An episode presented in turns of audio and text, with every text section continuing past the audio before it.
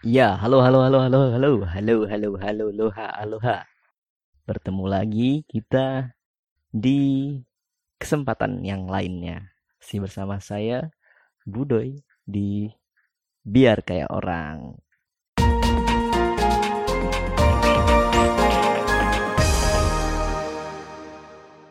Ya, saya sendiri. Tidak ada teman, hanya monolog, hanya berbicara sendiri. Tapi bukan berarti saya gila ya saya di sini ingin membagikan sebuah summary atau sebuah ringkasan ya dari sebuah buku yang mungkin Anda semua pun sudah tahu ya. Buku bercover orange yang kalau misalkan Anda bisa lihat apa yang buku yang saya pegang ini, Anda pasti sudah tahu ya karena pasti Anda sudah sangat sering melihatnya di rak-rak buku terlaris ya misalkan di toko buku Gramedia atau toko buku-toko buku lainnya. Ya, buku ini berjudul The Subtle Art of Not Giving a Fuck. Seni untuk bersikap bodoh amat. Nah, kalau misalkan dari judul ini sudah sangat clickbait ya, sudah sangat menantang orang ini untuk membaca, untuk bookworm bookworm untuk menyelesaikan buku ini. Tapi apa benar sih buku ini itu layak untuk menjadi buku terlaris? Dari lihat dari covernya sih tidak meyakinkan ya tidak ada ilustrasi-ilustrasi yang menggambarkan ke apikan buku ini ya. Dan ilust apa cover ini pun yang hanya bertuliskan tulisan ini itu nanti akan saya bahas di di nanti ya nanti nanti. Uh, tunggu saja. Uh, tapi tetap di episode ini juga. Di episode ini adalah sebuah episode first impression aja ya jadi nggak membahas seluruh keseluruhan isi dari buku ini. Jadi quick summary. Jadi kayak sedikit ring ringkasan lah, kayak kisi-kisi gitu untuk uh, apa sih sebenarnya isi buku ini gitu kan. Jadi setelah saya membaca buku ini kurang lebih saya menantikannya sekitar dua minggu ya. Buku ini tuh sebenarnya buku kayak motivasi sih, motivasional gitu. Tapi isinya tidak seperti buku-buku motivasi yang lainnya yang mengharuskan kita untuk ayo kita harus hidup lebih positif. Kita harus hidup lebih kaya. Kita harus apa berbisnis segala macam nah buku ini sebagai kalau dibilang itu sebagai antitesis dari buku-buku motivasi atau kata-kata inspirasional lainnya gitulah. Nah buku ini ditulis oleh Mark Manson. Dia seorang blogger ya. Tinggal di daerah New York Amerika Serikat.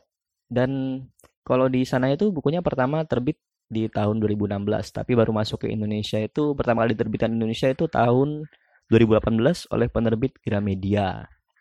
Ya, kalau dipikir-pikir sebenarnya uh, saya termasuk telat ya ngikutin hype buku ini. Soalnya saya udah lama ngeliat buku ini di rak toko buku, tapi saya baru kesempatan punya dan menyelesaikan buku ini. Dan buku yang saya pegang ini adalah cetakan ke XXVII atau ke-27 tertanda Juli 2019. Cetakannya udah sampai 27 ya. Menandakan kalau buku ini merupakan buku yang bestseller. Bahkan di sini pun ada cetakan yang satu bulan tuh jadi ada dua cetakan gitu. Jadi kalau dibilang ini buku yang banyak orang punya mungkin ya. Mungkin juga karena covernya juga mungkin orange terus cuma tulisan aja kan kayak orang jadi penasaran kan. Di mana buku-buku lain tuh ada gambarnya gitu ini dia ya udah yang kayak memulai buku-buku asing terjemahan lainnya itu untuk memasang cover hanya tulisan aja gitu. Tidak ada menampilkan embel-embel gambar yang menggugah gitu yang bisa membuat orang-orang tertarik dan jadi point of interest dari buku itu kan. Ini kalau bilang buku ini benar-benar don't judge book by its cover ya. Tapi bisa juga sih judging. Ya gimana ya? Ya gitu. Karena di balik cover yang simpel ini tuh terdapat pelajaran-pelajaran hidup gitu. Dan kebanyakan itu merupakan pengalaman hidupnya sendiri gitu. Dan beberapa pengalaman yang di sekitarnya jadi tidak terlalu muluk-muluk gitu pengalamannya. Lalu kita akan bahas sampul ya. Sampul depannya ini berwarna orange atau kuning genteng ya, kuning genteng. Dan hanya ada tulisan kecil tuh berjudul aslinya berwarna putih bertuliskan The Subtle Art of Not Giving a Fuck langsung di bawahnya itu ada tulisan dicetak paling besar yaitu sebuah seni untuk bersikap bodoh amat dan di bawahnya ada embel-embel tulisan pendekatan yang waras demi menjalani hidup yang baik. Ya, saya udah bilang tadi kalau segi sampul tidak cukup menarik, tidak ada ilustrasi atau gambar yang muluk-muluk, hanya disematkan tulisan buku terlaris versi New York Times dan Globe and Mail. Ya, mungkin tulisan ini sih yang bikin orang penasaran terus end up masukin buku ini ke keranjang belanjaannya. Sampul belakang juga berwarna orange ya, sama dengan warna depannya. Bertuliskan rincian sedikit dari isi buku ini. Kurang lebih isinya tentang bagaimana kita harusnya tuh berhenti untuk mengejar mimpi-mimpi delusional.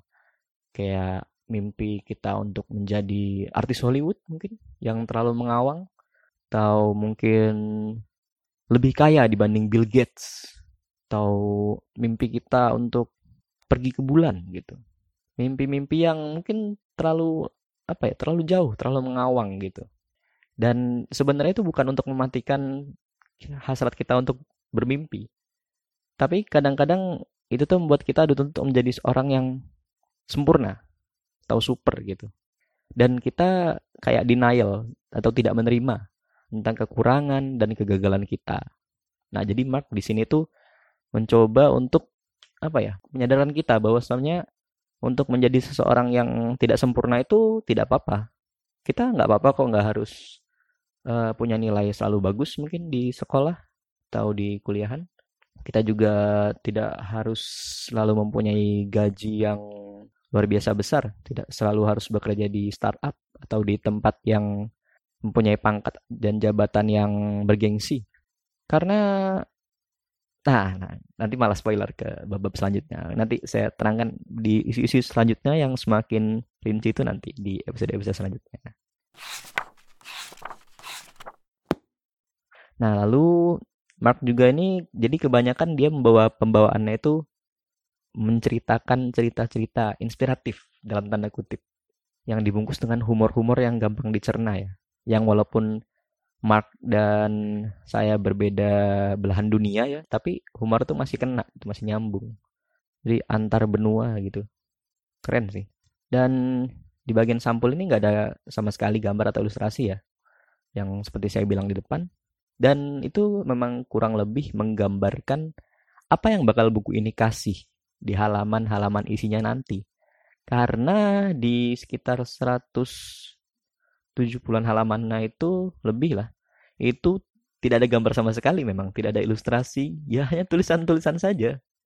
Jadi sebenarnya isinya itu cerita panjang, lalu ada intinya atau inti dulu yang pengen dia ungkapkan sebuah ide, sebuah konsep yang Mark tawarkan, terus dia tuang ke dalam cerita. Jadi kita bisa lebih me, apa ya, menyelami ide itu sebenarnya apa sih gitu. Sebenarnya ini surprisingly keren ya saya soalnya biasanya nggak betah gitu kalau misalkan baca buku yang tidak ada gambarnya atau hanya tulisan aja isinya semuanya.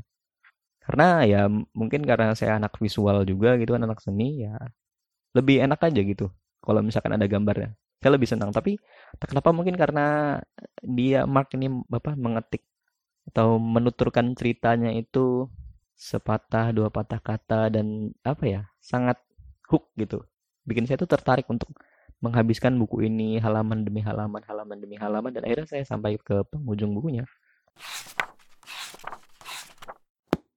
Jadi, setelah nyelesain baca buku ini, saya bisa bilang bahwa buku ini layak untuk jadi daftar bacaan ketika sedang di rumah aja. Iya, biar kayak orang-orang nih, di rumah aja. Kenapa sih saya bisa bilang bahwa buku ini layak untuk jadi daftar bacaan? Kan nggak bisa dong saya ngeklaim sendiri kalau misalkan mentang-mentang saya udah punya buku ini dan saya udah baca dan ada tulisan embel-embel bestseller New York Times gitu kan. Ada beberapa hal yang sudah saya catat. Di antaranya ini karena buku self improvement yang nggak biasa ya. Ya mungkin untuk penyuka-penyuka thinking out of the box ya. Mungkin sangat menyukai buku ini ya. Di mana biasanya kan buku-buku tentang motivasi atau motivator atau self improvement itu kan kayak mengajarkan kita untuk selalu positif vibes gitu kan. Serba lebih gitu. Nah tapi kita tuh kayak membantah gitu. Membantah buku-buku yang positif positif tadi yang motivasi sangat sekali ya telah yang kayak oh kita harus positif kita harus lebih kita harus menyayangi gitu kan kita ah bullshit gitu kata Mark gitu kan. Kita harus menerima apa yang jadi kekurangan kita dan membuat kekurangan atau trauma kita itu sebagai trampolin anjir, trampolin untuk kita melesat ke atas gitu. Di poin nomor dua itu saya senang dari segi Mark ya. Dia menggunakan cerita gitu untuk menerangkan ide atau konsep yang ia tawarkan untuk menghadapi kepahitan-kepahitan dan kesakitan di hidup ini gitu. Jadi seolah-olah itu Mark itu pendongeng ulung yang mampu menceritakan kisahnya dengan baik sehingga itu kita tuh tertaut gitu dan penasaran untuk melahap lembar demi lembar buku ini gitu. Poin ketiga, kenapa saya suka buku Subtle Art of Not Giving a Fuck karya Mark Manson ini adalah karena buku ini tidak terlalu menggurui. Uh, Mark itu menyampaikannya itu kayak kayak apa ya? Kayak teman kita aja gitu.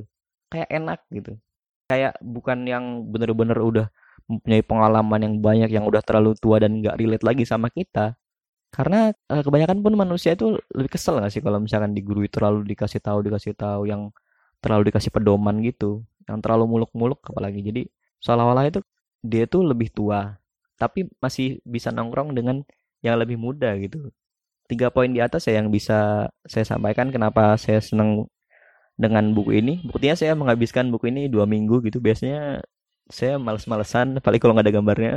Biasanya mungkin sebulan, dua bulan gitu ya, untuk baca satu buku.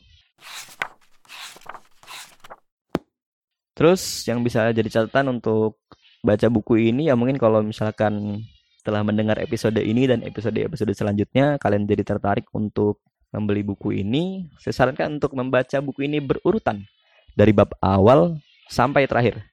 Karena sering kali Mark menyinggung ide atau konsep yang ia jelaskan di bab-bab sebelumnya. Gitu sih. Ya walaupun saya juga tipe orang yang suka baca acak gitu. Jadi misalkan baca di awal, terus nanti wah saya skip sampai ke bab ending. Terus saya ketika saya baca, kalau misalkan menarik, oh ya udah baru saya teruskan kembali dari bab awal itu dan baca pertengahannya gitu. Tapi saya sarankan gitu aja sih.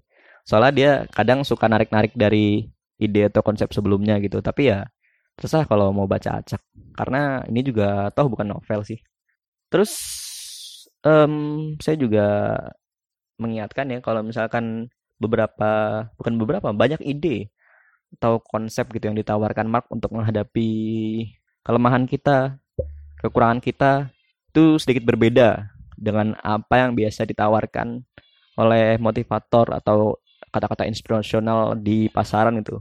Jadi bikin buku ini mungkin bagi sebagian orang akan sangat ofensif ya dan berlanjut untuk tidak meneruskan membaca hingga akhir. Kan sayang kalau misalkan udah beli bukunya terus kepo nerusin baca dan akhirnya malah marah-marah sendiri karena nggak setuju dengan penulisnya. Mungkin cukup sekian ya first impression dan ya quick review ya dari ringkasan dari buku ini. Di episode selanjutnya, saya akan mencoba membahas isi rinci per bab. Tapi nggak bakal saya bacain per kalimat ya. Tapi lebih ke apa sih sebenarnya inti dari bab-bab ini? Apa sih yang bisa saya ambil? Ya mungkin juga setelah ngedenger episode selanjutnya kalian nggak harus beli dan baca bukunya ya. Tapi mungkin kalau kalian tertarik untuk membaca secara utuh tentang cerita-cerita yang diceritakan oleh Mark. Oke, terima kasih telah mendengarkan. Jangan lupa subrek dan share kalau memang menurut kamu ini bermanfaat. Oke, sampai jumpa di penjelasan-penjelasan Subtle Art of Not Giving a Fuck selanjutnya.